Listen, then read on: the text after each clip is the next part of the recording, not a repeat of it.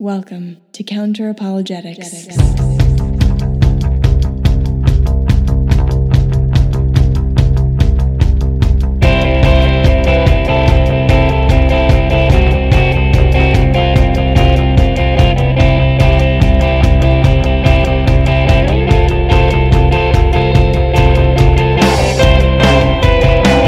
So today I'm joined by the Non Alchemist, host of a YouTube channel of the same name. And before we get into your biography, I just wanted to mention that I appreciate your channel because you're incorporating more and more philosophy of religion into your videos, but it's distilled and communicated in such a way that you don't need an extensive background in philosophy to understand what you're saying. So it's way more rigorous and philosophically literate than many, many atheist channels, but it's not out of touch with how religion is actually practiced and with how many of us have experienced it. So I think you're striking a nice balance there. Well, thank you for that. Um, I just want to say first, uh, thanks again for having me on. Uh, and before before I toot my own horn, you know, and get too you know excited about your comments there, I just want to say I really do enjoy your content, and it's exciting that you're starting to break into YouTube as well. Uh, you know, just so we can further lead more people to hell. Uh, Yeah. with uh, with our with our YouTube ministries. Uh, so, uh, but yes, uh, Yeah. Yes, I do. I go by the non alchemist. Um, I, I started originally with uh, like a blog, kind of screaming into the void, into a blog after my deconversion, and kind of moved from moved to Twitter, and eventually it was the YouTube channel. Uh, and the name, I don't know if you're going to ask about the name, but the the non alchemist does come from the infamous Sam Harris passage in the letter to a Christian nation. Though I was an agnostic when I picked that name, it's not like I agree with the completely with the sentiment. You know that he was. It just made me laugh. Like I read the Yeah. paragraph and I just saw non alchemist, and I was like, huh, that'd be a funny name. And uh, it's sort of a hat tip too to like you know the non stamp collector. Like some of the he has those funny videos about the Bible and Bible contradictions and stuff like that. So Yeah. uh, some of that was sort of a hat tip there as well. So yeah, Cool. Well, why don't you tell us about yourself and your uh, religious background and how you came to make a YouTube channel about religion? Sure. Um, I guess let's start with the channel. Um, my, I've said this elsewhere. Anyone that um, knows my content, my main goal is to undermine what I take to be religious fundamentalism, um, and I see that in different ways. Like in one way, I see it as sort of an attitude, and there's also specific beliefs that sometimes go along with it. So, uh, like a, a certain kind of dogmatism towards beliefs is usually uh, a, like a feature of fundamentalism. But also, there's there's specific beef, specific beefs. Goodness gracious, specific beliefs. Uh, and so, so for example, certain uh, versions of conservative uh, inerrancy that I like to take jabs at, stuff like that. And so, I see fundamentalists generally as like they have a literalistic disposition towards their holy text, whatever it is, and that's again normally in conjunction with this attitude of dogmatism or you know some combination of beliefs that would be laughable to most scholars. So, for example, maybe uh, they think that the Exodus or the conquest narratives happened as depicted in the Bible, just for example. But YouTube specifically, so that's just my content in general. But YouTube specifically, why I got on YouTube, and you kind of hinted at this at the beginning, was it was kind of born out of my own frustration with the state of atheist or skeptical YouTube. Uh, it, so I would be watching.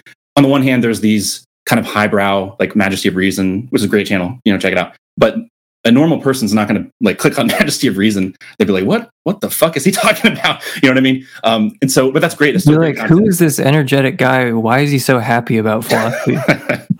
Yes, yes. What do these terms mean? Uh, anyway, so yeah, like that's that that is a niche that needs to be filled. But at the same time, there's there's this kind of really highbrow content, and on the other hand, there just seems to be like a lot of slapstick sort of atheist content where uh, they.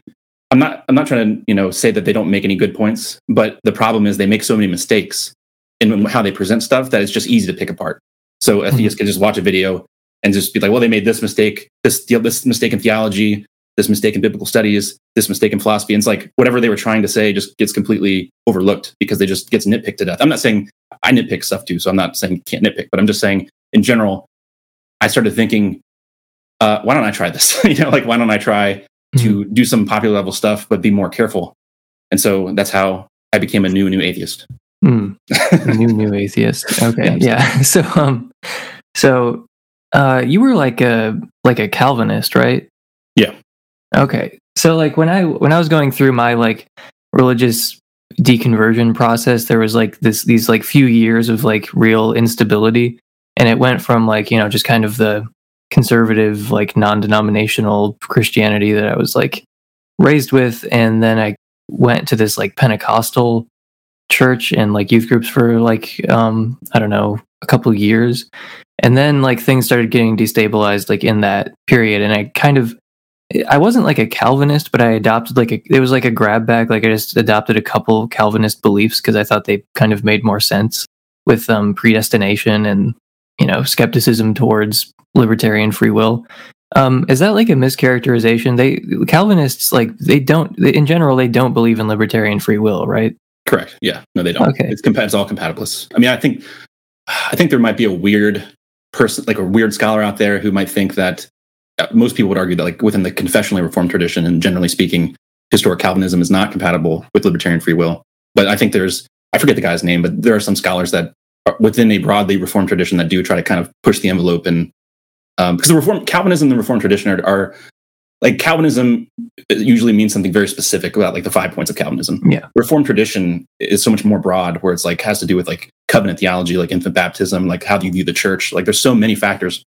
And so there's there's some people within that tradition that may the reformed tradition um, push certain boundaries. So I can't I'm not gonna say completely, but yes, Calvinism generally speaking, not compatible, libertarian free will. Right. Okay. So I mean, were you a Calvinist like your whole Christian life? No, not at all. I actually hated it uh, at the beginning. So I guess we can. I'll just kind of give a sketch of my uh, background and upbringing. I'll kind of move to that point and, and get there. So I was raised as like an evangelical as a kid. Um, sort of jumped around. Like I'd been to like blah blah blah Bible church, you know, the Vineyard, which is the more charismatic uh, Baptist churches, non-denominational. I kind of went all over the place, and so being within kind of an evangelical context, uh, I was, I guess my when I would when I got saved or something, you know, when I considered my conversion was probably around six or seven. I remember being on the top bunk, starting starting to cry because I thought I was a sinner, and asking Jesus to forgive me. Uh, you know, I guess it didn't take, you know, um, but so yeah, I mean, that was kind of a standard evangelical upbringing. My parents, my home life, my parents were were great parents, so there was not a ton of silliness. I mean, obviously, like some people's experience within evangelicalism is awful.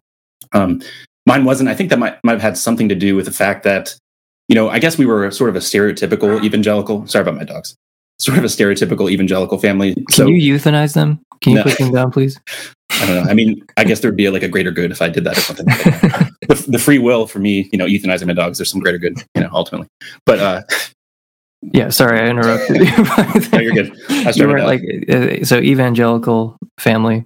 yeah so sort of stereotypical evangelical where like we went to church but it wasn't we prayed before dinner and stuff like that but it wasn't like a huge part of our everyday life so Mhm. we would go to church and, and none, none of us really were avid bible readers or anything so it was kind of just a thing kind of a a folksy kind of belief you know how you, like evangelicalism a lot of it a lot of the day-to-day people it's kind of like this folk belief like you, you know you have you got to get saved and you go to church week to week or whatever Mhm. and it's it was never like a huge part of our lives anyway but so not to say that there wasn't any toxic elements or anything like that though because i do remember my brother is an atheist uh, now but he became an atheist when he was in high school. But i do remember uh, he was he had some doubts very early on and he was expressing those like he's worried that god doesn't exist. And my, my mom and i sort of swarmed him and we're trying to get him to say the sinner's prayer again you know like say the magic words. Um, so Say the not hell words. yes. Say the not hell words. Yes. We were trying to get him to say the not hell words. But so that, you know i'm looking back on that that's that's that's pretty toxic because i mean he's just expressing his doubts and like within us it's creating fear like oh no like he's he was pretty young. I mean he he was he was skeptical from an early age. So i think that was a lot of a lot of kids are kind of just uh, take on certain beliefs for a long time and then they become skeptical. He was skeptical probably since he was like maybe like 12 he was always had that kind of disposition to be skeptical but Yeah, And- no, there's there's like evidence not to not to interrupt your story, but there there is like genetic evidence that um there's like a you know there there are like these underlying genetic factors that um could direct your religious proclivities and dispositions. Like in the um Minnesota study of twins reared apart, they found like you know many sets of identical twins, and there was like a huge correlation between their religious beliefs, such that um their religiosity was usually basically equal but their religion kind of conformed to the whatever area they were like adopted in. So there would be like a guy in poland who was like you know a very religious catholic and then there would be you know his unknown twin brother who was like a very devout Jew in Trinidad. So it's like the religiosity matched the others, but they just kind of adopted whatever religion was in their local environment. But yeah, there is some evidence to suggest that our like religious disposition is like, you know, strongly genetically influenced. Yeah. It's all part of God's plan. There's no natural explanation, you know. Um, yeah, I mean that's part of why I've started to question free will because I, I, was just, you know, I, I started thinking about like it's very elementary point that you're a product of your genes and environment to a large extent, and if you change some of those variables, right. then you change the eternal consequences that someone is going to be facing, whether they're tortured for an eternity or not.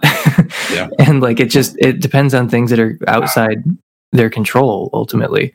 Um, you know, like when they were born or where they were born, you know, just certain like peer groups and familial groups and your genetic makeup and you know all these things go into your eternal fate. And it just kind of it's just it it seemed like predestination was just kind of unavoidable. And like calvinists were the only ones who could actually look it straight in the face and not be in denial. Yeah.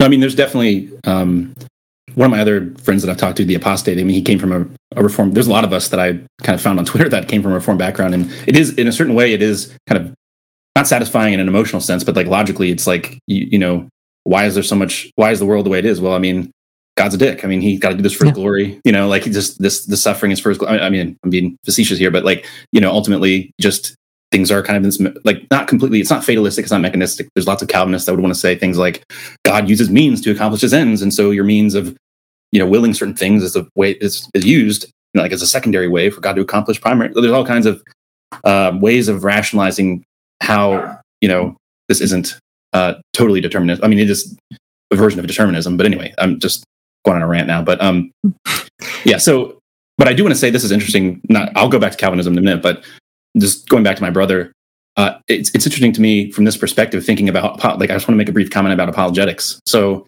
uh, we were both exposed to like a lot of the popular level apologetics growing up. I mean, I'd read Craig. I mean, I'd, I read, I'd listened to Craig. I read Craig a little bit later, but I'd, I'd listened to a lot of debates from Craig. I'd, I'd read like Frank Turek, Lee Strobel. I'd read all these books. Um, my brother, he didn't read as much as I did, but I, you know, he read like On Guard by Craig, which is basically the distil- distillation of reasonable faith for like mm-hmm. a popular audience. Which is, I mean, it's got a lot of interesting stuff in there. But mm-hmm. so we we were kind of we cut our teeth on on this popular apologetic stuff, and here we are, both atheists now. And so I think that there's this naive view among some Christians that if we can just get more of this apologetics into people's hands earlier, like this popular level apologetics, it's going to like somehow stem the tide of apostasy or something. At least mm-hmm. be a contributing factor. But you know, to be frank, like if the apologetics just suck and can be easily dismantled, then it just ultimately it's going to backfire. Yeah, um, you know, it's in, and it's fine. I mean, ultimately you're helping you're helping the atheists out. If when you when you when you give a bunch of every Frank Turek book that gives gets given to someone, you know, an angel loses their wings. Um, but yeah, you know, I was just thinking about that because not to go off on too much of a tangent, but I'm about to go back to Manitou Springs this fall, where I met my wife seven years ago. We just got married last year, and it's going to be like our one year anniversary this fall. So um, we were just going to go. Thank you. And we were just going to go back to the place where we first crossed paths, which was at this like apologetics camp that I was kind of sent to because I was expressing doubts. Um, I went like willingly, but it was like strongly suggested that I go there by my mom mm-hmm. and um, and she went there on her own. But anyway, we met there, um, and I had not been as involved in apologetics. Like it wasn't really a part of like my religious community. Like my dad actually says that like apologetics books are like the one genre of Christian books that he's like can't stand reading. Mm-hmm. Um, so I, I was not as like familiar with it, and then I you know, I went to this like two week long camp that had like something like 70 or 80 hours of lectures. Like, you know, Frank Turek was a speaker there. He gave like f- probably four hours of uh, lectures. Um, I have irreparable brain damage from those four hours, but like it, it was just like makes sense, man.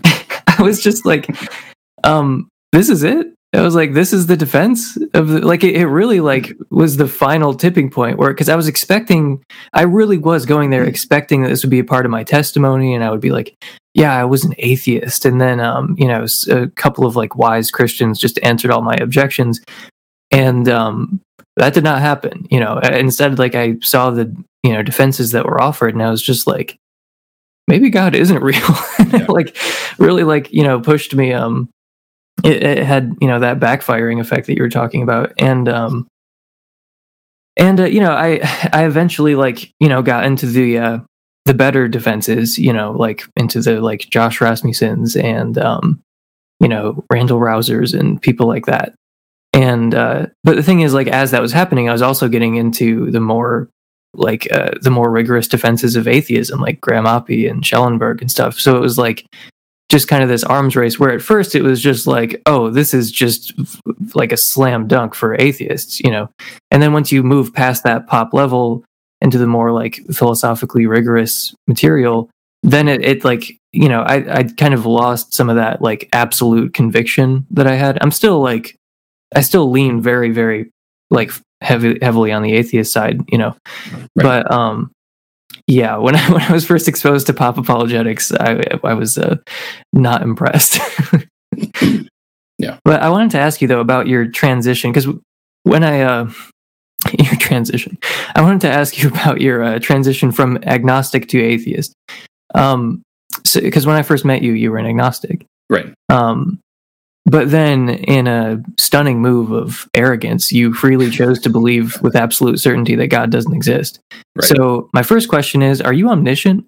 And my as a follow up, uh, as a follow up, why do you hate God? I mean, I don't know. I, the the devil has cookies, you know, over mm. over on his side. So, um, but yeah, that's that's true. I didn't um, I didn't identify as an atheist till years after my my initial deconversion from Christianity. Mm. Um, I mean, that's something I can get into, I guess, a little bit, uh, maybe a different time. My actual deconversion from Christianity, but specifically agnostic to atheist. Like, so for example, some of the cognitive dissonance for um, some of the theodicies of like dealing with suffering, like some of that would weigh on me. So you would have like these kind of ivory tower speculations about how to explain evil uh, and then when life beats you up and beats you up enough, or you see life beat other people up enough, you start to kind of be like, are these armchair speculations really holding up? Like your my experience started to kind of poke, but that didn't. You know, that was that was a very small part of the actual deconversion from Christianity specifically. But so for ag- agnostic to atheist, I had read um, Oppy's best argument against God, and Rasmussen and Leon's is God the best explanation of things, sort of back to back, and and and like pretty soon after that had I don't know if it was like a week or I don't I don't know the exact time frame, but shortly after that, um, I had a conversation with my brother, who my my atheist brother, and he was kind of grilling me on my agnosticism a little bit, you know, like kind of like poking at it, like well, you know, just trying to. And I, I was kind of defensive, you know, in the moment. But then I think I don't know if it was right after, but at some point after that phone call, I was kind of like, huh, I think I am an atheist. Hmm. You know, it kind of it's almost something that I I think I had internalized, but didn't quite realize until I talked it through with someone. Like it right. took him kind of prodding like, so what do you mean by agnostic? Like, and again, if, if he'd asked us, if it had been like six months before that, I would have still been like, yeah, I'm agnostic. But I'd read those books and some of that stuff had kind of, you know, struck me and, and then had that conversation. I was like, wow, I think, Think I, I don't believe in God. Like maybe I should just, it's kind of a, I realized something that I'd already kind of internalized that maybe was there before, but I was just like, yeah. Huh. Um, yeah.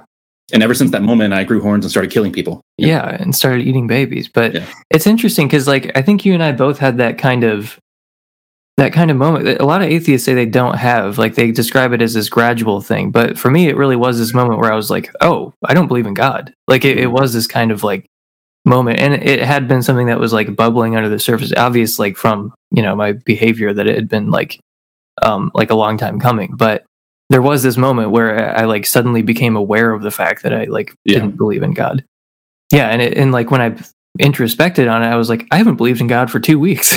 Yeah, it's, I, like, yeah, it's like aware of it. Yeah, it's not like a light bulb moment where like people convert. It's like they they went from you know a position to another position. It's more like you realize that you have already moved from this position and just didn't quite, you know, kind of like that's perfect. I think that's a perfect way of putting it. Hmm. Um, well, okay. So, who? Why did you read those books? You read "The Best Argument Against God" by Oppy, and um, the uh, Leon Rasmussen book. Um, did you were, were those recommended by someone? Um, I mean, I had been sort of so after I had deconverted from Christianity, I, agnostic for me was in some part a placeholder, just because I was kind of like my whole world was kind of turned upside down. I left Christianity, and so I was like, I didn't even know if I believed it. It wasn't like I definitely don't know. It was kind of just like I don't even know what I believe. So I think probably agnostic is the best des- designator for me at this point. Mm-hmm. And so that started a journey to kind of figure out Um, do I do I you know do I believe in God? What do I believe about like theism? And so I'd read. I think one of the earlier books I read was um, "The Wisdom to Doubt" by Schellenberg. It was probably I think that might have been. I mean, other than Craig, and I'd read like Reasonable Faith, but I think like when I really started um, digging into philosophy of religion, that might have been the first like technical philosophy of religion book I've ever read. Hmm. And then I read like the Hiddenness argument, and, and I started working my way in. Like I think um, I'd said this in another place too. Like Jeff Lowder helped kind of um, as I was thinking about whether I believed in God or not. He kind of helped um, point me to the. He was kind of a intermediary to me, starting to, to kind of plunge into the deeper philosophy of religion stuff. Because um, obviously he's popularizing a lot of Draper. I haven't read a ton of Draper yet, but I, I realize that's what he's doing with his um, a lot of his presentations. So anyway, yeah. So I just gradually started going down that path and following people on Twitter and just wanting to know what I believed about that. Because I mean, I've said this before too, where even if I had become a theist, like let's say I left Christianity and then thought, oh, theism's true, it wouldn't. It would raise my credence for Christianity a little bit, but it wouldn't. I wouldn't just go back to Christianity. If someone convinced me God exists right now, I'd still not be a Christian. Um, I know some atheists will disagree with that um, and think that it ra- should raise it more. But for me, based on what I think, like miracle approaches to miracle claims and all that kind of stuff, um, I would still be very skeptical. But yeah. anyway, not going on a tangent about that yet. so, uh, but yeah, so I I had basically just a, it was a an outcome of just going deeper and deeper into philosophy of religion. And again, compared to some of the people I interact with, I'm still a newbie to some of this. But I don't know. I don't remember specifically if they were uh, recommend. I think. I mean, I've been following like ex apologist, you know, Felipe Leon, and I, I saw that um, you know that he had co-authored that book, and that was kind of like, well, I need to read that sometime.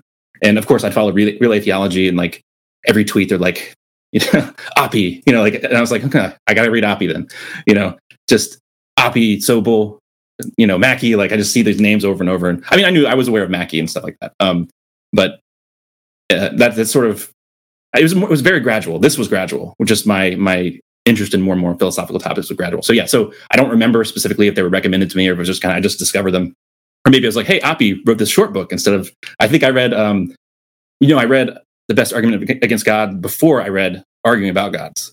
So I think I was like, yeah, let me start with the short one, you know, because yeah, one was like same. Yeah, I, I didn't even start with the book. He wrote a paper that summarized the book, and I read that mm-hmm. first, and then I read the book. And then, yeah, I, yeah. Um, so has your methodology for approaching this question changed? Um, I assume it has, like as a result of reading those books. Um, but like, what is your methodology for approaching the question of God's existence? Like, how do you go about weighing? It's like a big metaphysical question like that.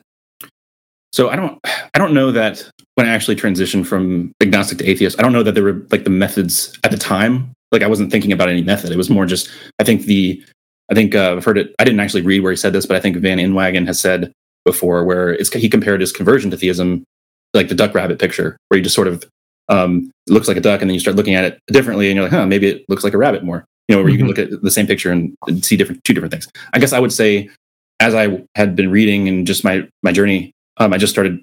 You know, I'd, I'd, seen it as a duck, and then started look, looking more and more like a rabbit. Like, huh, maybe maybe mm-hmm. this data makes more sense if I just look at it this way.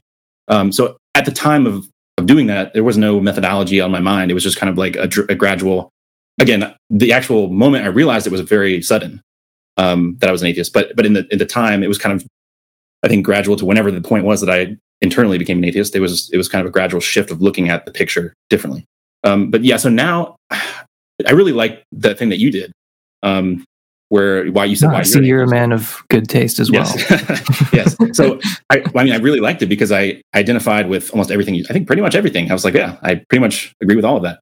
So one of the things you said was it's kind of you can see value in both approaches to like the comparing the virtues of a theory versus saying like here are these lines of evidence that make something more probable than not and so yeah i definitely after i read the best argument against god i could clearly see the value of it was really driven home to me that like do i need god to explain anything uh, and if you just compare these theories and and use these certain criteria it does seem like now and this is another thing i think i'm i think and i, I dm'd you about this maybe a couple weeks ago I think I'm getting close to just saying, yes, I'm a naturalist. so um, I might already be one and just realize it later.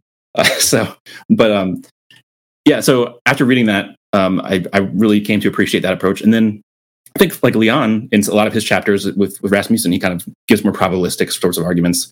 And obviously that's what Draper's known for and Jeff Lowder has popularized. And so it, it seems to me that you could lean into both um, both methods. Not, I don't know. I'm not as familiar with the debate about um, the, the, different maybe potential flaws with each one. I'm not haven't read enough to actually just say, you know, this is the best one or whatever. But it just seems that there's value to, to both different approaches, at least to me. Yeah, no, I completely agree. It's it's just something that I'm you know trying to work through right now. Like I'm trying to learn more about the like critiques of uh, Bayesian epistemology.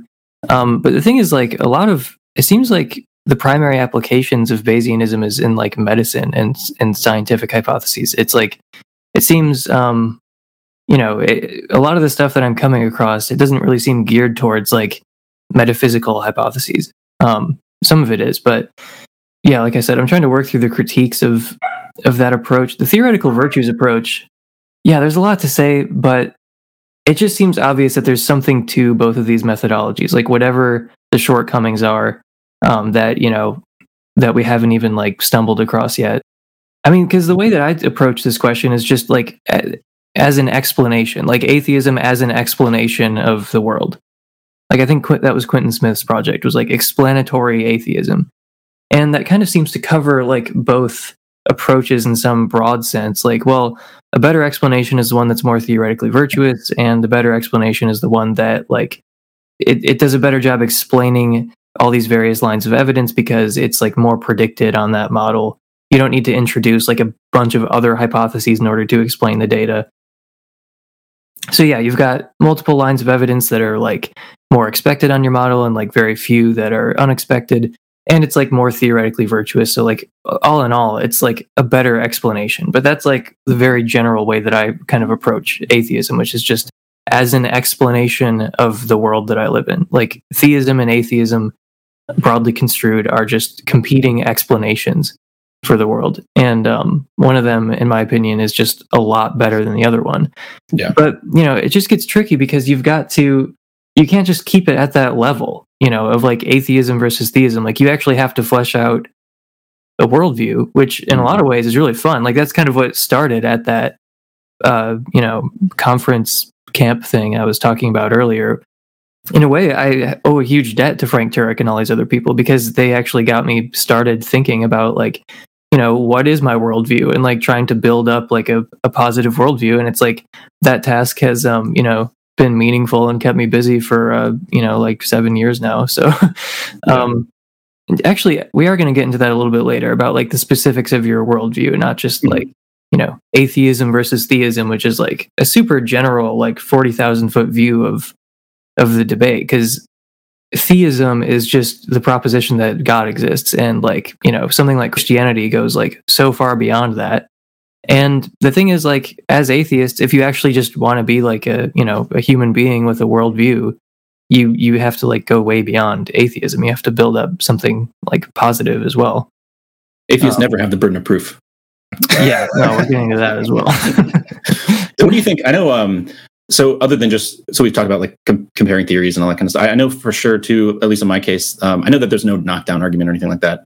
Um, but I do, I do, find like Schellen, the premises in Schellenberg's hiddenness argument at least more plausible than not personally. Mm-hmm. Though I though I can acknowledge that there's it's not going to it can't trap every version of theism because there's some wiggle room. You could just deny, you put on your tinfoil hat and deny the existence of non-resistant non-belief, or yeah. you could just you know uh, just say something like, well, like maybe temporary non-resistant non-belief can be like towards some greater good, but it's not. All. You know, there's all kinds of things you could kind of wiggle out there. But but ultimately, I think a good argument even if it's sort of deductive, it's just are the premises more pro, uh, more plausible than not? And if you think they are, then you know you're justified in accepting that argument. So I think, at least for me, I know hit, the hiddenness argument was one of the more, and again, coming from the Calvinist background, basically they any kind of Calvinist would just say there is no non-resistant non-belief based on their interpretation of Romans one. But then mm-hmm. once I started kind of realizing, and I've I've made fun of this before, but literally someone like that, they they try to say that uh, makes such a most Christians try to make such a fuss of the value of testimonial evidence.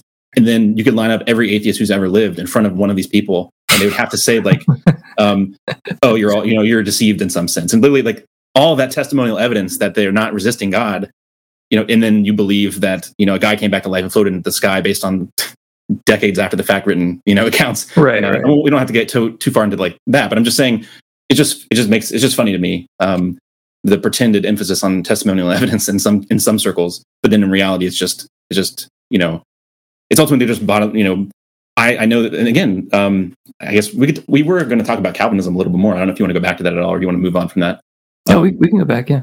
Yeah. So I guess so. With my evangelical upbringing, I started reading the Bible more seriously. Um, I mean, I was always kind of a Christian um, and took I took it seriously in the context that I knew how.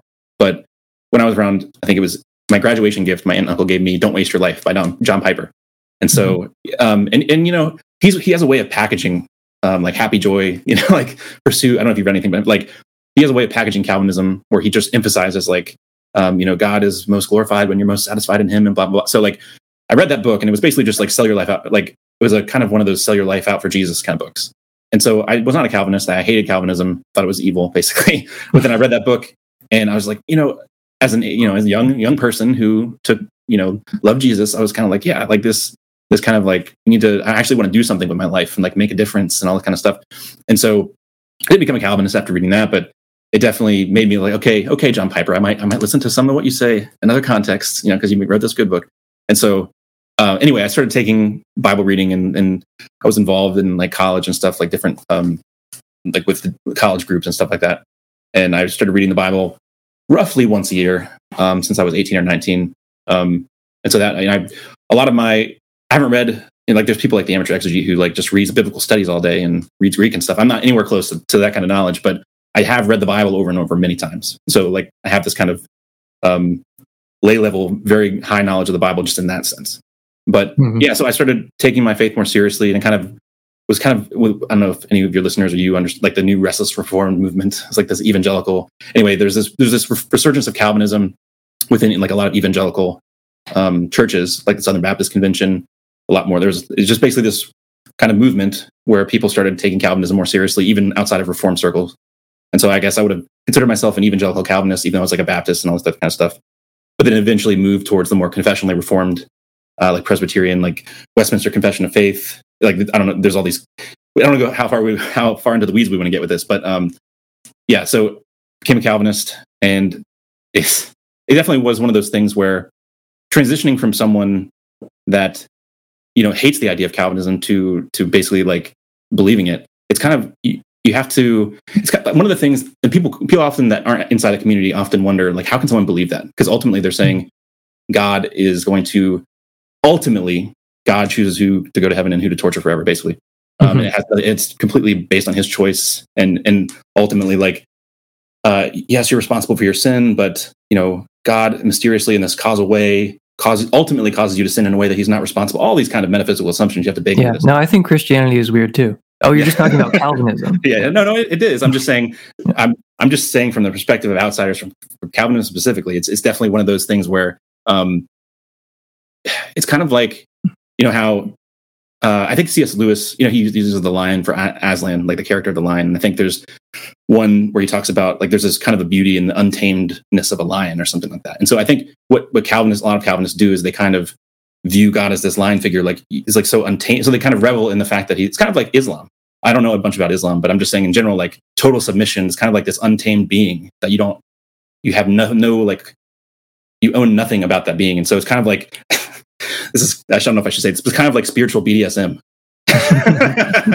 so so it's kind of like you you start to uh I don't, know, if I should say that, but no, like, go into more detail. yeah. No, but you just really carry like, out the analogy. No, but I, I think it's funny because it is like I thought about this today as I was thinking about this, and I told my wife, and she she started laughing. But um, I'm not saying you know I'm not, not trying to give any. I'm just saying um, the idea is that uh, you know you kind of you're in this total submissive position. God chooses whether you go to hell or not. You don't even know for sure. All you can know is that are you believing now or not, and that might deter, you know might show whether you're elect or not. And so it's kind of just this total sub, total like helplessness that you start to kind of love.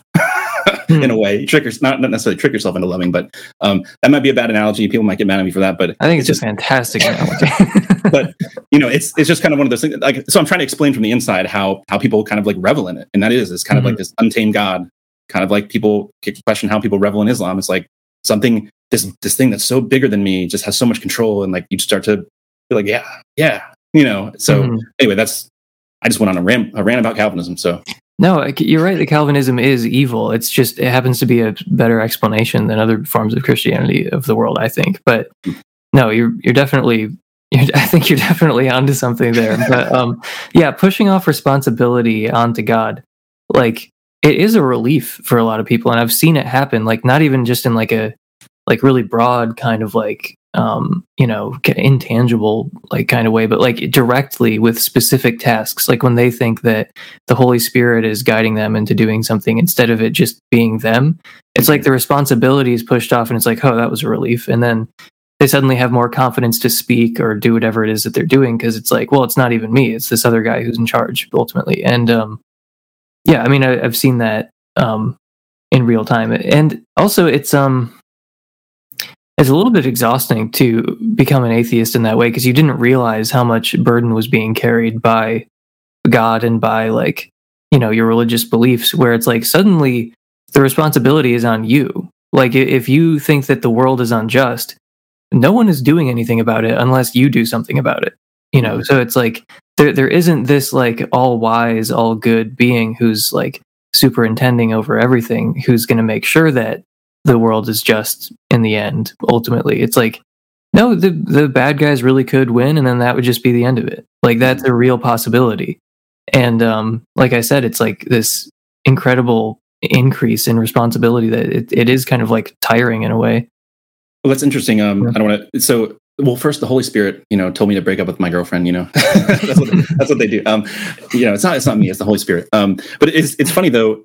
It is like you do have to take more responsibility. I was actually I just I don't know if you saw this one, but I interviewed Derek uh, Lambert from Myth Vision podcast, and his story is um, he was like a hardcore drug addict, um, like heroin, like hardcore drug addict, and actually deconverting from Christianity like helped him get clean and stay off of drugs because it's hmm. like I got one life. Like I, I have, it's not you're not no longer. So I'm just. It's it's interesting that there's different ways of conceiving of this. Where some people, you know, some people might look at a story and just be shocked and be like, you know, that just you know, uh, all my categories are are you know shocked because I, I normally you hear people finding something bigger than themselves and they get over it, but you know, I think that there might there's probably more like him where some of these beliefs are actually holding people back. Not some people holding some people back when in reality, you know, giving them up changed his life in, in different ways. I just thought that was interesting. Just a side yeah. comment.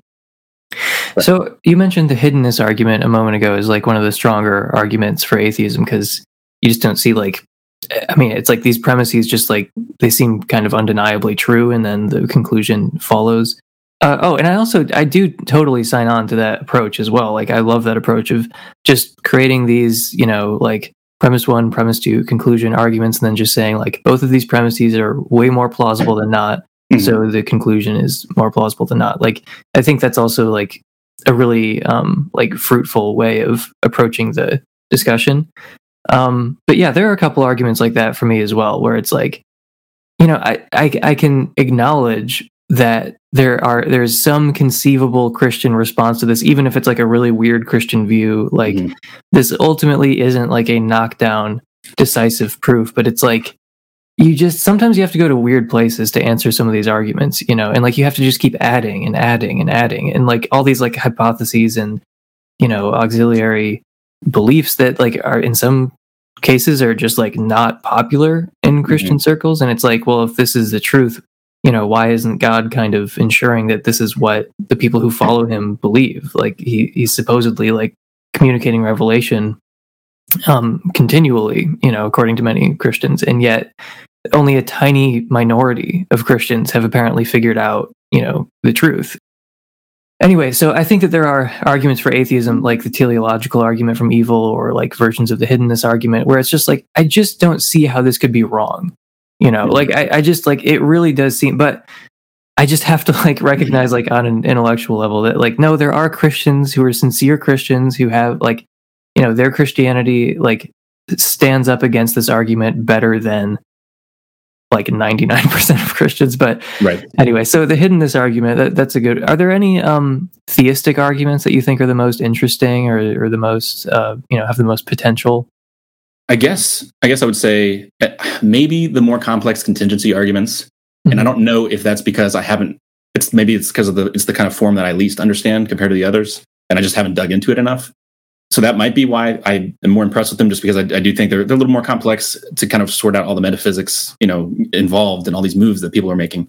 Uh, but I will say for sure, like when people try to go to the stage two kind of inferences, my eyebrows start to raise. So Oh, yeah. you know what I mean. So Yeah. I, I definitely have an issue there, even though I wouldn't be able to kind of pinpoint and go elaborate too far on it now. I guess off the cuff, I would say probably probably those, or but I would say uh, I'm actually finishing up the existence of God by Swinburne now, uh, Hmm. probably within the next couple days. So I guess some to, it's kind of similar to the atheist approach. I guess combining these different uh, lines of evidence that seem more probable on on theism than something else, and kind of trying to make a cumulative case. I guess that would probably be the best shot for theism. Um, the, though I will say for sure that there are several places as as I'm reading this Swinburne book that I roll my eyes. Uh, I Oh, can, but I'm, yeah. but Oh I'm still I can be sympathetic to like the project that he's that he's embarking on, even though. So this is funny. I actually there's a passage I read that I highlighted, super annoyed. I highlighted it in anger. It lo and behold on the theist posting their L's, it popped up a screenshot. I don't know if it was you or Chris, but it was it popped up and it was like Swinburne uh, having a real one or something like that. I don't know if that was you or Chris, but uh, it was the same passage that I was like, I was like, oh my god! Like I just I remember like I was reading on my phone and I kind of like put my phone down. It was like about Yeah. animals. It was about animal suffering or something. I just read the passage and I was like, you know, gee. Yeah, he was trying to answer the problem of evil or just like offer some suggestions and like it, just what he was saying. I, I think I literally have it saved on my phone. Like I, I don't have my phone next to me, but like I read it and I was just like, "Yep, God's not real." like if this is like I should actually in uh in post I'll like put it up on the screen or something just for a moment so people can read what we're talking about. I don't have it in front of me, but so it was you. It was you that took that screenshot. Then yeah, yeah. It, it, I mean, just like he was talking about, like I can't even do it justice, man, because it's it's going to sound like I'm lying or something if I try to characterize it. But yeah, no, I mean, your um, your your answer is the boring one, but it's the correct one, which is just that the cumulative case for theism is like you know that's their best shot, just like it is for atheism. Like, there's no one argument I think that's going to be like you know, it's really going to like, oh wow, I'm a theist. That does happen for some people, you know, but um, it wasn't like that for me as an atheist, um, where there was just like one argument that really persuaded me. It was, you know, and plus, if you're forming a worldview, you want to consider all the evidence. You're not just going to want to consider like stray pieces of evidence that like support your worldview more than others. Like you want to consider the total evidence, like every line of evidence. So any cumulative case is kind of like, you know, it's unavoidable, and you you don't want to avoid it. So one of the things that's interesting to me too is like realizing, and I mean I should have realized this before, but you know everyone can explain everything if they want. Like you can pick. Mhm. Um, like Yeah. I remember Stephen Law gave an example of, you know, he's like, well, uh, he gave the example of uh, dogs are alien spies or something, Yeah. um, and and he was like, it's like you know, like imagine someone that believes that like talking to someone trying to object, and it's like, well, you know, the dogs have transmitters in the brain. Well, but we open the brain, we can't see any transmitters. Ah, but they're part of the organic matter, and Mhm. just keep going and going and going. And so, really, again, that's the complicated things with these worldview discussions is that it's not as if we can't all explain this. We just have to start to ask who's who is the who is rationalizing who is. I mean, one of us is probably rationalizing certain amounts of data to fit our worldview. Do I think it's me or do I think it's my opponent? I'm not saying you should accuse, you know, in a conversation, accuse people of rationalizing stuff, but I'm just saying Right. You should accuse them of committing informal logical fallacies.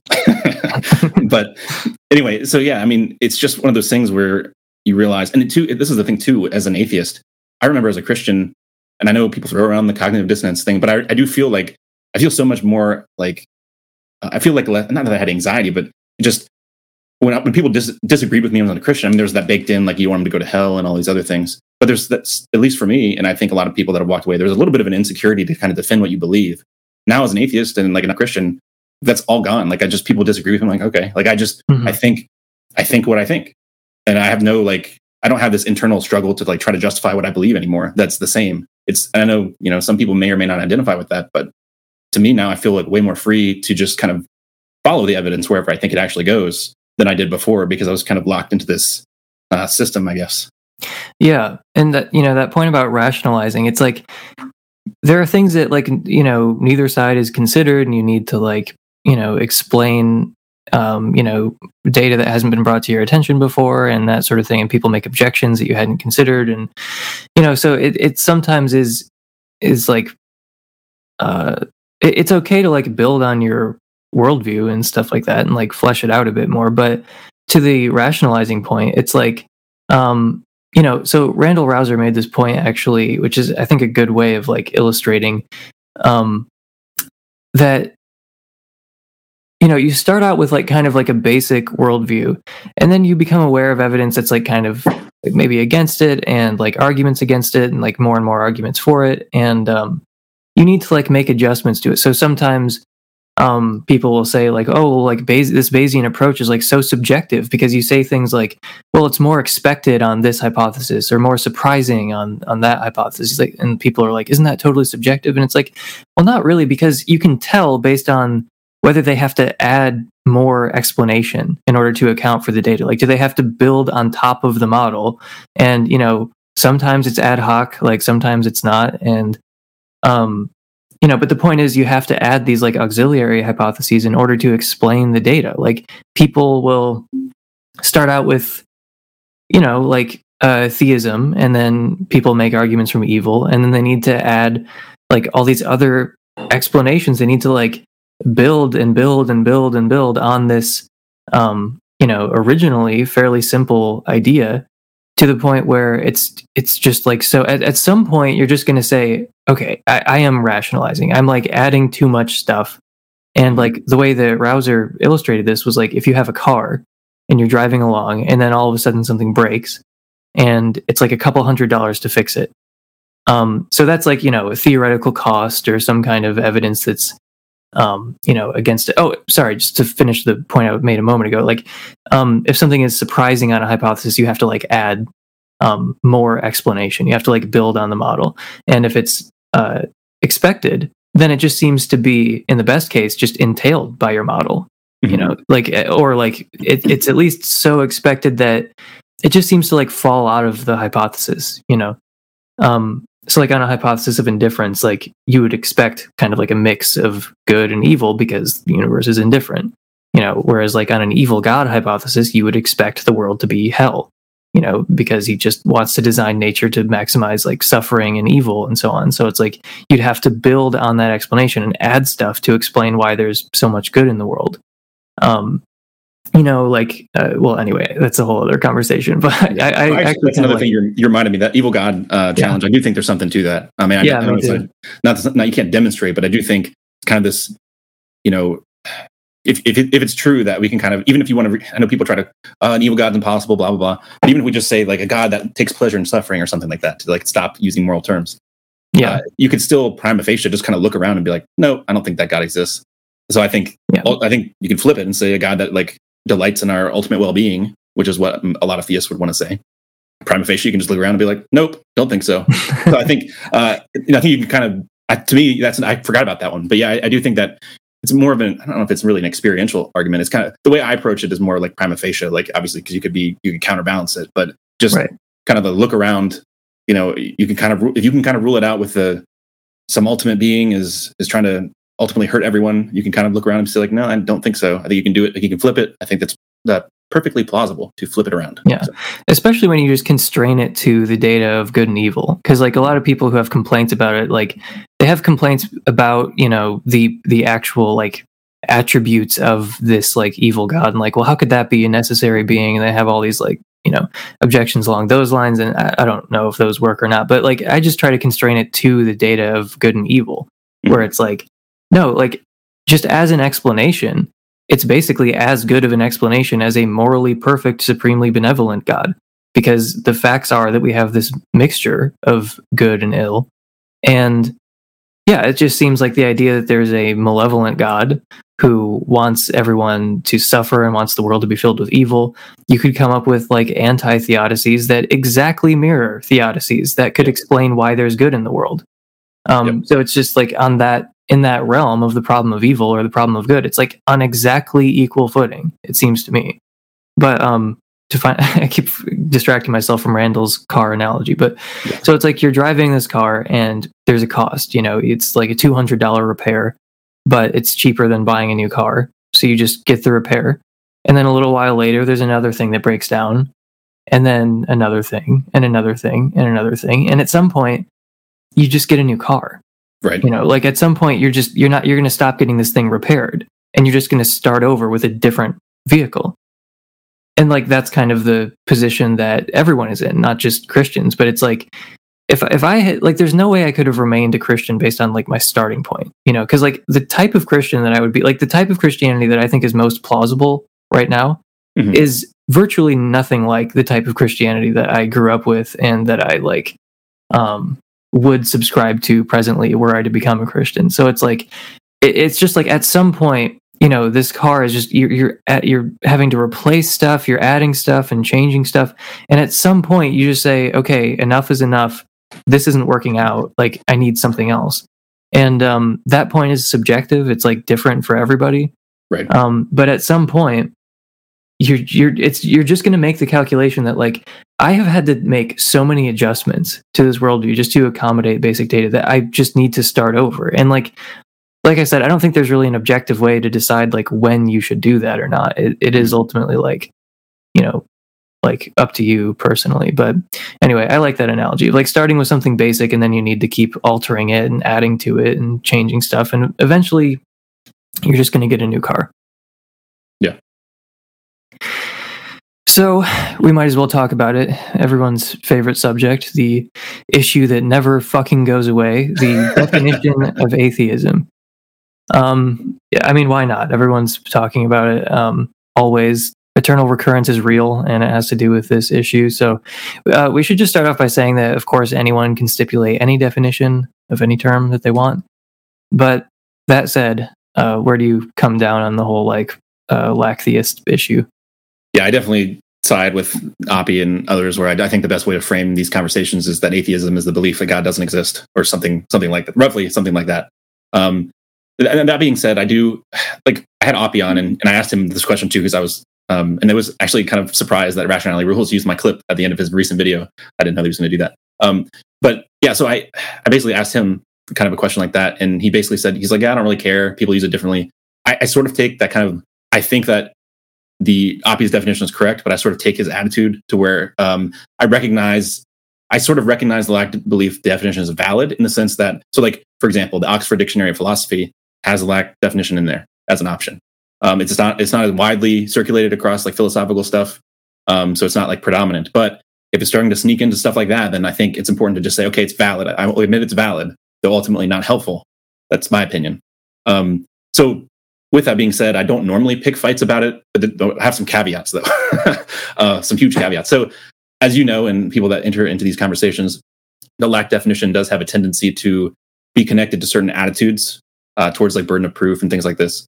And so, if it just on the surface, if someone is defining a certain way, I usually don't um, care. But if I see like a certain attitude is accompanying that, then I might be more inclined to step in and be like, you know, don't try to i mean again burden of proof i want to say too can be context dependent. So if you're walking down the street and some street preacher comes up to you and says believe repent and believe the lord jesus christ or something you might say in that in that situation you might not accept any burden of proof at all. It's like okay tell me why. Tell me why i should accept the lord jesus christ and my whatever. You need to give me the case. So i understand that you know not everyone has like the burden of proof in every situation so preface that. But in these kind of more complicated worldview discussions where you're comparing what makes the best sense of reality then it is it is uh, you know it is the case that you do have an atheist does have some sort of burden to say if you're coming on equal terms to these discussions to say why they have certain why why do they not believe in God? What reasons do they have?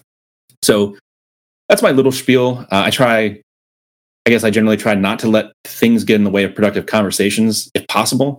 So I, th- I think sometimes quibbling about definitions can be counterproductive, but at the same time, again, that's with my caveats that I just kind of laid out there. So I don't know Yeah. what, your, what your thoughts are on that. No, no, I, I I completely agree. It's just um yeah, like of course you could as long as we're clear about how we're using the terms, then it's fine. But there are in my view there are reasons to prefer the um you know the philosophical definition like the Yeah. um the like I think rationality rules called it the metaphysical definition Mhm. or whatever. It's like there there are reasons for preferring that. And like this isn't just a conversation about the definition of a word.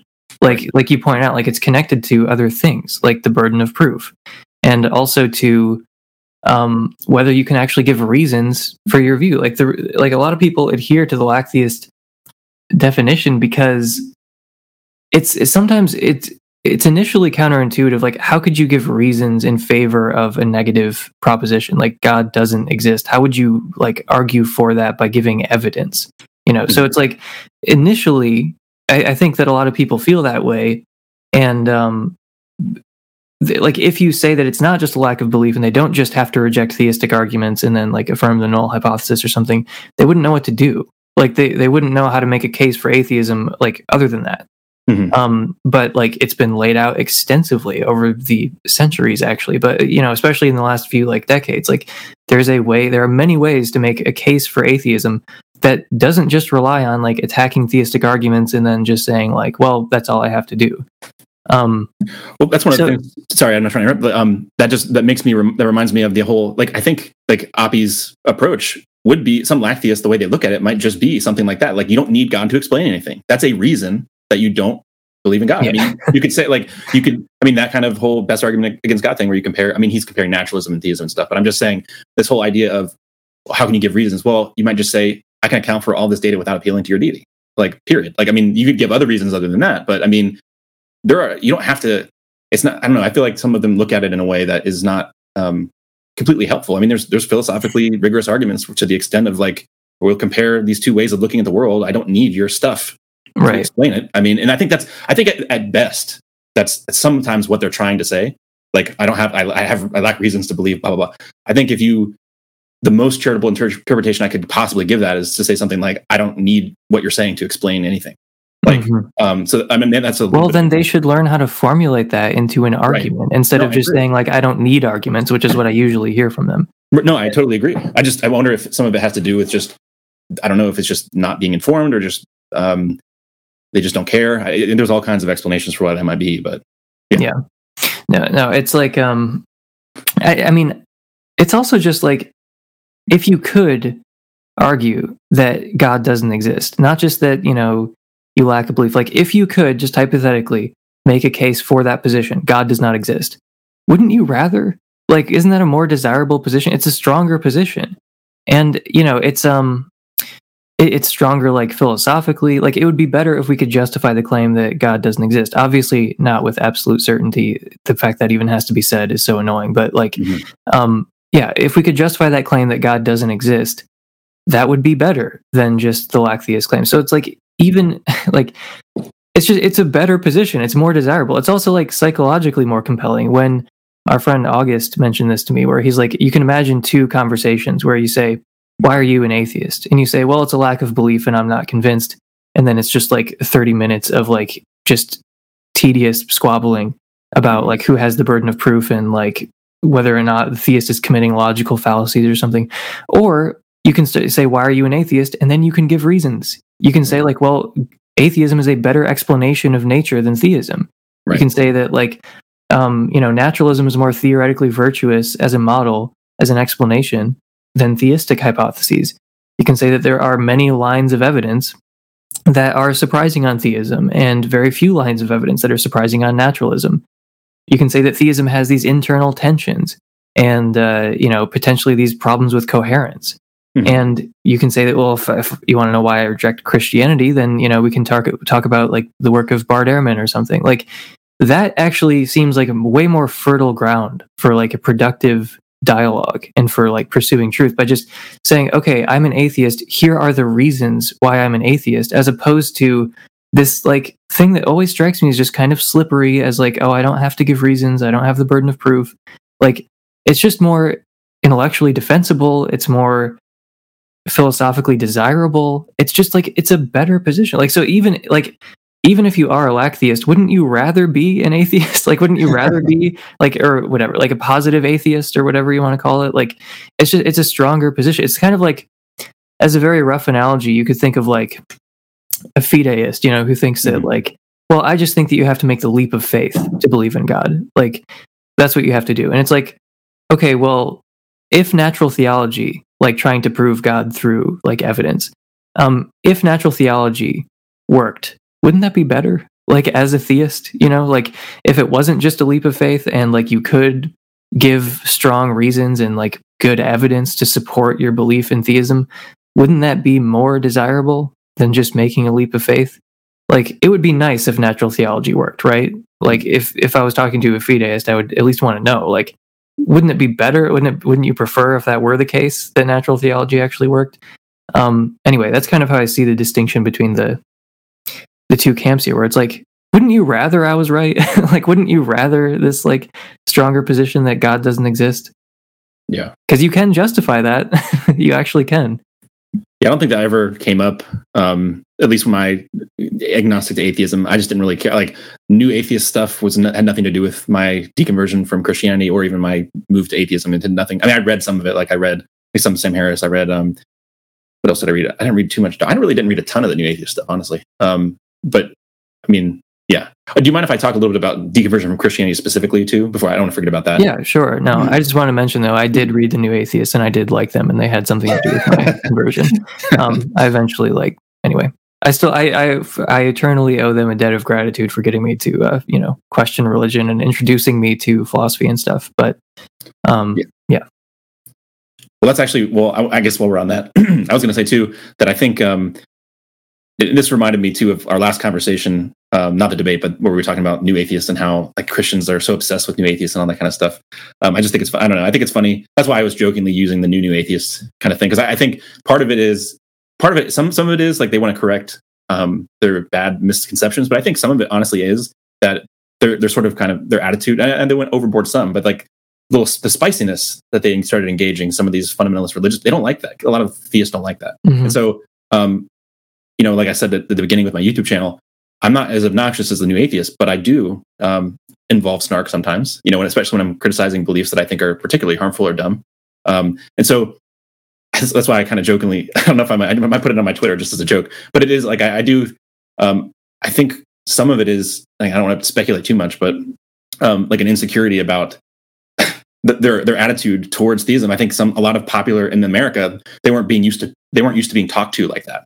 Mhm. You know what I mean? Like Yeah, it's a recent thing. Yeah. yeah, like someone actually saying, you know what, like fuck this, like just so I don't think anyone was kind of ready for that, and so I think some of the reaction to the new atheists they might they might say it is just because oh they made all these dumb mistakes. I think some of it is kind of like a reaction to like you don't need to get to talk to us that way. You know what I mean? So I think um yeah I, I don't I don't think we should um you know I know there's some people whose project is to be nice and hold hands and sing kumbaya. That's not quite my project, especially with fundamentalism.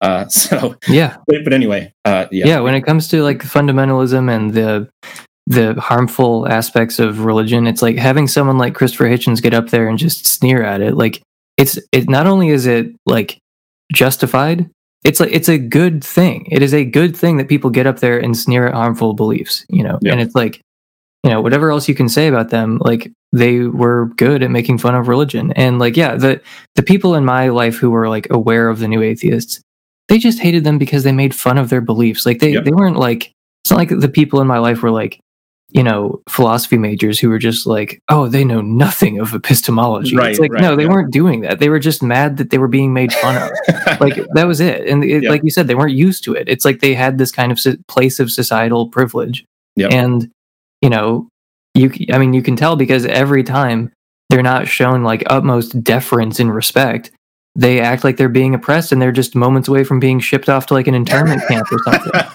There's like that, literally someone said to me during that time that like christians will soon be rounded up and sent to internment camps and i'm like who is going to be doing that? Like 70% of the country. The, atheists are, the atheists are being mean. Um, yeah, that, that reminds me. There was a meme I shared um, like a long time ago. There's like this picture of the guy. He's like on the fetal position, and he's like got his head under the water, and he's got like his face like peeking out of the water. He's like, like it's like, I, like the the tagline was kind of like, you know, Christian oppression, like in the West or something like that. Like he's like he's, he's in shallow water, and he's like in the fetal position. His face is like sticking up. But, um, I thought that was a funny image, basically for exactly what what you just said there. Um, yeah and just for the record no new atheist has ever said anything as unhinged as christians are about to be sent to internment camps because like based on the fact that someone is being like yeah i don't think this is true and it's also harmful and stupid. Like that was a real thing that someone said to me that they sincerely believed. And it's just like i'm sorry i've never heard richard dawkins say something that, that compares to that. Uh, anyway. I don't get it. Um, yeah, just briefly though, as I do want to say that Christianity, because theism, atheism didn't have a ton to do with it. I do want to say I, um, a little bit about that, uh, and it's definitely hard to boil down exactly what leads to deconversion, but I'll try. I would say for Christianity specifically, and I've said this in other places, that I sort of had a built-in. I don't think I would have acknowledged it as such, but like a Humean skepticism towards miracle claims. Um, I did kind of dabble within kind of a little bit charismatic stuff for a small part of my Christian journey, but at the end, again, I was a confessional Calvinist. I didn't really I thought a lot of the charismatic stuff was not correct, and it was a lot just kind of hysteria. So anyway, I had this kind of Humean skepticism towards miracle claims, and because of that, uh, there was again, this is kind of ties back around. There was multiple lines of evidence uh, that were holding up my resurrection belief. So, or like you could look at them, look at them as like pillars or something like that. So, like uh, thinking that the Bible was divinely inspired, uh, that my religious experience was trust- trustworthy, generally speaking, that there was prophecy of Jesus in the Old Testament, or that the, the, testimonial evidence we had for Jesus and the resurrection was better than I think it is now. And so, um, once those pillars started sort of cracking, and I still sort of had the Humean skepticism intact, I was just I just found myself like not believing it anymore. Um, I know personally, like if I um, I mean, personal experience was big because within like the Reformed tradition, like the there's the different confessions that kind of guide the more confessional Reformed theology, and, and one of the things it says is like you know the way you ultimately like it'll give it says like well the way we know scriptures um, the word of God is because it fits together in all these ways, blah blah blah. But at the end, it just says the ultimate way you know is because the Holy Holy Spirit testifies you know in your heart that this is the word of God. Mm-hmm. So you know I did I did place a heavy emphasis on not religious experience in the sense of like this charismatic gathering and like got to sing the songs and the key change makes the Holy Spirit appear. None, none of that. Mm-hmm. Um, it was more just kind of like this internal sense that like when I read the when I read the Bible, like God is somehow like I, I sense that God is speaking to me. Um, even if it's kind of like in a low level way, it's not necessarily like, oh my gosh, God is talking to me, like not like that. But so that was big for me. But when I started, all those different things started kind of being eroded. Just, uh, I just didn't find myself believing like, wow, the resurrection. It just didn't seem plausible to me unless it was held up by all these other things. Um, and I will say too that the the process, I'm sure others can identify, the process of leaving the church and stuff is is definitely personally frustrating because you can start to see how shallow some of the church relationships are that you might have thought were stronger than they were. Yeah. Um, and then you start to walk away and realize, oh, that's, I thought that we had a, you know, closer relationship than we did, but then you see how people react to different things and you're like, oh, that's kind of disappointing. Yeah. You know? Yeah, no, I was recently at a wedding with some like family and like church members who I haven't seen in a long time and it was just interesting like the people who gave me the cold shoulder and the people who were like excited to see me like mm-hmm. you know like the people like it was just it, they just kind of were sifted through like the people who i actually was right like no i did have like a friendship with them or whatever and other people where it's like as soon as i left the tribe they're just like fuck you you're dead to me. Yeah. And it was yeah it was just, it's kind of like shocking a couple times because you know i don't really feel that way towards christians. I'm not just like you're dead to me. It's like no it's just it's a one way street of like uh you know, and a lot of religious or a lot of uh, atheists like deal with this kind of from their families. Um, you know, it's uh, like as, as soon as you become an atheist or non-religious, like they they kind of like cut you off a little bit. And I've like I get like I get you know lots and lots of emails actually from people who are going through this. It's very difficult. You know, like your family cuts you off. And uh, I was lucky enough not to deal with that really. Um, like my parents made a decision that they would rather like have a relationship with me than take some kind of like principled stand or something mm-hmm. like in in this area. But not everyone is that lucky, and uh, they end up kind of estranged from their families, and their families like say that it's their fault. They're like, "You're doing this. Why, stop it! Stop doing this to yourself." And it's like it's just so abusive. You know, it, it is literally like a form of abuse that's sanctioned by many different sects of Christianity, and I'm sure it goes way beyond Christianity. But it's just like, yeah, this this kind of like uh, estrangement that that happens that's just totally one sided. And even while they're doing it, they're saying that it's your fault. You know. Yeah, no, I was definitely pretty angry about some of it.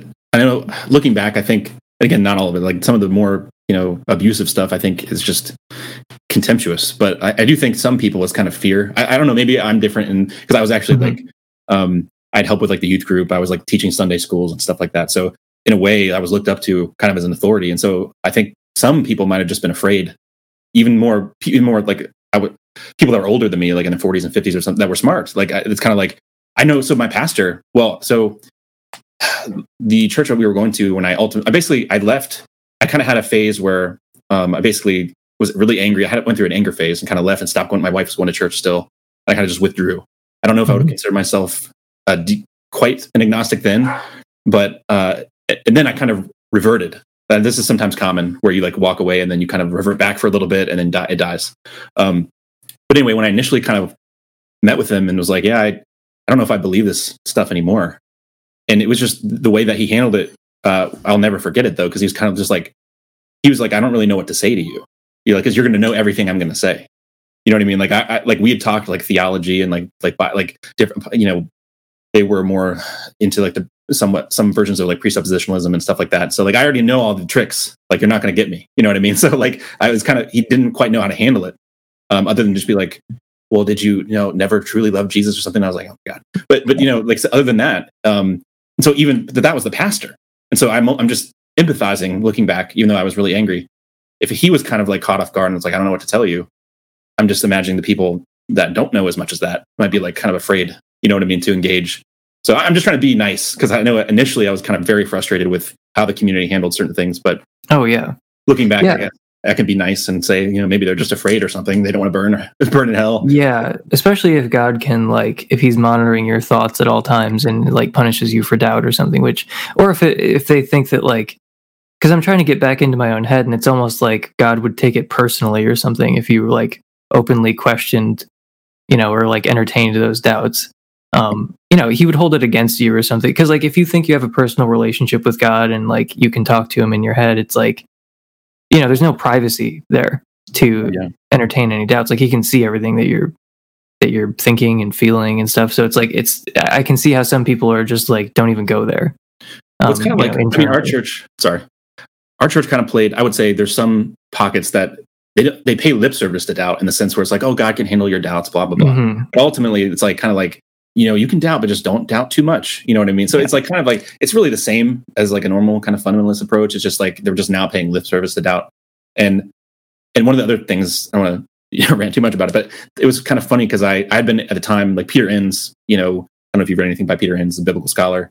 Um, he was at Westminster Seminary, which is a conservative, like flagship seminary for the Presbyterian Reform people but he started some of his views started to change, uh, and he started kind of looking at the Bible differently and having more looser versions of inspiration. And so Calvinists hate Peter Enns, so uh, because, he, because, he, was he was in the flagship seminary, seminary and he changed all his changed his mind. And anyway, so I've been reading some of that. Um, and like so my at the time when i was really struggling i was like thinking more about old testament issues in the sense of like did the, did the exodus happen as it's depicted the conquest narratives like all these different things and um you know, I did have contact with with that pastor, and I was trying to. I was like, he was like, you know, okay, we can like read a book together or something. I was like, okay, cool. And he's like, well, here are the books we can read, like Richard Bauckham, like it, like all these different like resurrection. I was like, well, I, I, don't have questions about that right now. I want to talk about like Old Testament stuff. So mm-hmm. it's like even then, it's just like trying to control. Uh, you, you gotta, you know, it's like no, don't read this. Read the stuff that you're actually questioning. Let me just get you back to Jesus with the, you know, Richard Bauckham stuff, and don't worry about that. All your Old Testament questions. It's just a lot of that. I have a lot of frustration with how that all went down, but you know, I can stop yeah. ranting about that now. yeah, no, no. I had a similar thing where it's like people want your problems and your doubts to be one thing. And like they, a lot of the times they don't even want to like hear you out, or the, they just kind of assume they already know, which is like kind of baffling. But like, um, and we're going to come to this in a minute because I know that you liked that book, The Reason for God, back when you were a Christian. But like something I heard so commonly was just like, okay, well, the thing is, the thing that you don't understand, Emerson, is that there's truth. Okay, there's real truth. And like it's whether it's there's objective truth, it's not all relative. I'm like, what the fuck are you talking about? Like, why are you assuming that I'm a relativist about truth? Like, yeah, it was just so it was so annoying when people would just like assume they know what you think about things and never ask you and then just like preach at you about how to, you know the truth is true whether you believe it or not or something. It's like this is just you know like like it's just so frustrating and it's just totally unproductive and yeah they just they they're not a lot of them are just not prepared to handle this sort of thing. It's like you know that's why there's this like designated little um you know group of christians called apologists who like are supposed to handle it you know because it's it's not really even though they pay lip service to it like you said like serious doubt it's just not really a part of like everyday christian life for the people who are like in the pews, you know, where it's just like, well, I I gotta like seriously figure out, I gotta read Graham Oppy, you know, I gotta like, you know, or even like the God delusion. I I've caught numerous Christians lying about reading the God delusion. but um, I just wanted to, before I forget, return to uh to lacktheism for for one second. Um, one of my main issues with it, and like this is not really like a philosophical issue. I just don't like when children are brought into these kinds of things because if you're a lacktheist, that means that like yeah, yes, like the cactus is an atheist, the fetus is an atheist, but like also like and, and like that seems like um a reason to not accept the view to me, but like um also like young children are atheists and I just I don't like that kind of thing. I don't like when like children are included in these things. So when your position entails that 6-year-olds are atheists, I just get a bit tense. You know, I, I don't like uh, Catholic five year olds. I don't think that should be a thing that anyone considers to be a serious idea. And I don't like the idea of atheist five year olds. It's just, like I said, just leave the kids out of it, please. Hmm. Like, that's so that's just one little reason. Like I said, I get a bit tense when people, um, because you know sometimes oh babies are atheist rocks are atheist whatever it's like yeah but also like seven year olds and i just am I, I don't like bringing them into this yeah That's interesting. um, one last thing before we uh, head out. I, I'm uh, before we go, I'm just going to brazenly steal the uh, lightning round from Aaron Rabinowitz at Embrace the Void. So I'm going to list things, and you're going to have to decide whether they're real or not oh real. no. You're going to have to answer no. real or not real. So I'm going to name something. You have to answer one way or the other. So, uh, as we all know, without God, there is no truth. All atheists think that truth is relative, as Timothy Keller explains in his wonderful book. So, anyway, even though some of these things are bound to change, uh, we're going to go through this rapid fire session Okay. of real or not real. And then maybe if we have time, uh, just really quickly before we get going, do you have anything you want to say about that god awful book? Like, why did you like that? I think it had to do. Well, I mean, I was convinced at the time that um, I think one of the, for me, for some reason, the idea that like you need God to ground like objective morality, that was a big thing uh, for me, and so like that kind of kept me within um, certain confines for longer than I should have been, just because I was convinced by that. Um, and so I know, I basically I thought that he did a good job. I mean, now I look back at it and think it's just kind of like he he paints everything very narratively and he ends everything with Jesus. And so he, it's very evangelistic. And so at the time, I was kind of like, it seemed like a good book to like, I used it to take people through that weren't really interested in these topics. So I would we'd read a chapter and have a beer with them or something and like discuss what was taught. So it seemed for me, it was useful in that kind of context where, um, yes, it wasn't super like rigorous, but it was just, it was easy to read for someone that, um, you know, is not into that stuff. But at the same time, it seemed to me better than like Frank Turek. You know what I mean? Mhm. Like he's still, he's still, he clearly knows more than like Frank Turek, and he's not like butchering too much stuff. And to preach the gospel at the end of every chapter, basically. It was like, well, you know, uh, you talk after talking about like truth. It's like, well, Jesus is the ultimate truth, and you know, like that would be a way for me to kind of talk about Jesus and tie Jesus to the thing that we're, you know. So it was, it was an evangelistic tool for me. Um, So that's that's part of the reason. Well, I mean, I just because I flipped through that book um, when I was like going through my deconversion process. Now it's just like all atheists are relativists. That seems to be like the like the main assumption here. Like I don't know why. It just seems like he kept attacking relativism, and he's still doing it today. I just saw him on Twitter the other day where he was just like attacking like atheist relativists, and I replied and was just like, "Who are you talking about? Like think- name yeah. names." I think that has to do with it. Might be, I don't know when that book was published, but he was a, yeah he was a pastor in New York for many years, and like he would host, um, like you know after the sermons, like he would host like engagement with the audience and stuff. And so I don't know if some of that had to do with like a very specific, like kind of mm-hmm. time frame that he was just talking to people and like. But now no one talks like that. So I don't. I think it's like outdated. So I don't even at best. I think probably there's like this you know true for me, not true for you, like kind of mentality that maybe he was experiencing when he was in New York and then talking to these people on the ground and just like extrapolating from that that that's like what everyone thinks or something. Like Yeah. I don't know if that's what it is, but yeah. So basically, like I don't remember the first half was just like common objections to Christianity, and it was like you know, um, anyway, yeah, it's definitely there's definitely some chapters in there that I'm just like, yes, obviously the people I'm talking to are, are going to agree with this. You know what I mean? I think the first chapter might have been about relativism. I don't remember. It's been a while. Well, who knows what kind of depravities are happening in New York? But all, all I'm saying is that like that was even at the time of like new atheists and stuff, and they weren't saying that. Yeah. That was 2008. Anyway, so okay, so lightning round. Okay. Uh, you're in the hot seat. So Okay. first one, easy one, real or not real? God, Not real. really? No. Okay, would- I'd be really surprised if you answered the other way. Okay, free will. See, I have I have undeveloped thoughts on this, so I guess I'll tentatively say, "What do you mean by free will?" Okay, Not elaborate. you just have to say real or not. ah, shit. Um, fuck. I guess tentatively. So you gotta define is it compatible? Is free? Okay, I'll say real. because maybe you could maybe you can interpret compatibilist free will real. Okay, so you're you're kind of in the compatibilist camp I at the so. moment. Mhm. Okay. Tentatively, Um, objective morality. tentative real, Cool. Um, an afterlife. not real. Well, you never know. You got to ask. Um, society. Society, yeah, uh, is real? society real? yeah. I don't You think it's not. real? Yeah. Okay. Some people say know. not. I don't know. I don't know. I mean, maybe I'm missing something like that about the definition of society, but I mean, I guess it's real. Margaret Thatcher said it wasn't real. Huh. Some people think it's not real. Um, but anyway, okay. The fine tuning problem. Um, if by that you mean like like there is a, there is a problem with the fine tune article. So, so you're catching me here because I haven't. There's so many. Let me just preface this. There's a lot of stuff in philosophy of religion I still need to think about, but I will go ahead with the right lightning round. I'll, I'll say re- tentative, real, tentative. Um, teleology and nature. I've heard you talk about this in a, in a way that atheists could think about it. I would say tentative, real then because I think that was a really interesting, really interesting approach that you because I had actually never heard that framed that way before, and I was like, oh, that makes sense. You could still speak of teleology in nature even if you don't think it's ultimately designed. So yeah, it's a tentative, real. Oh yeah, you're talking about like teleonomic design. or something like you were saying I, I forget it you were saying somewhere i don't know if it was in the debate i hosted you were talking about how there's Right. a coherent way for atheists to speak of tele- teleology in nature and i was like i think that's actually i hadn't heard a lot about that but it just seemed intuitive to me so again tentative real if Yeah. i'm thinking, thinking of it that way Well, just to nitpick, there's um so uh, uh, Ozymandias Ramses II made a video, two videos I think about teleonomy versus teleology.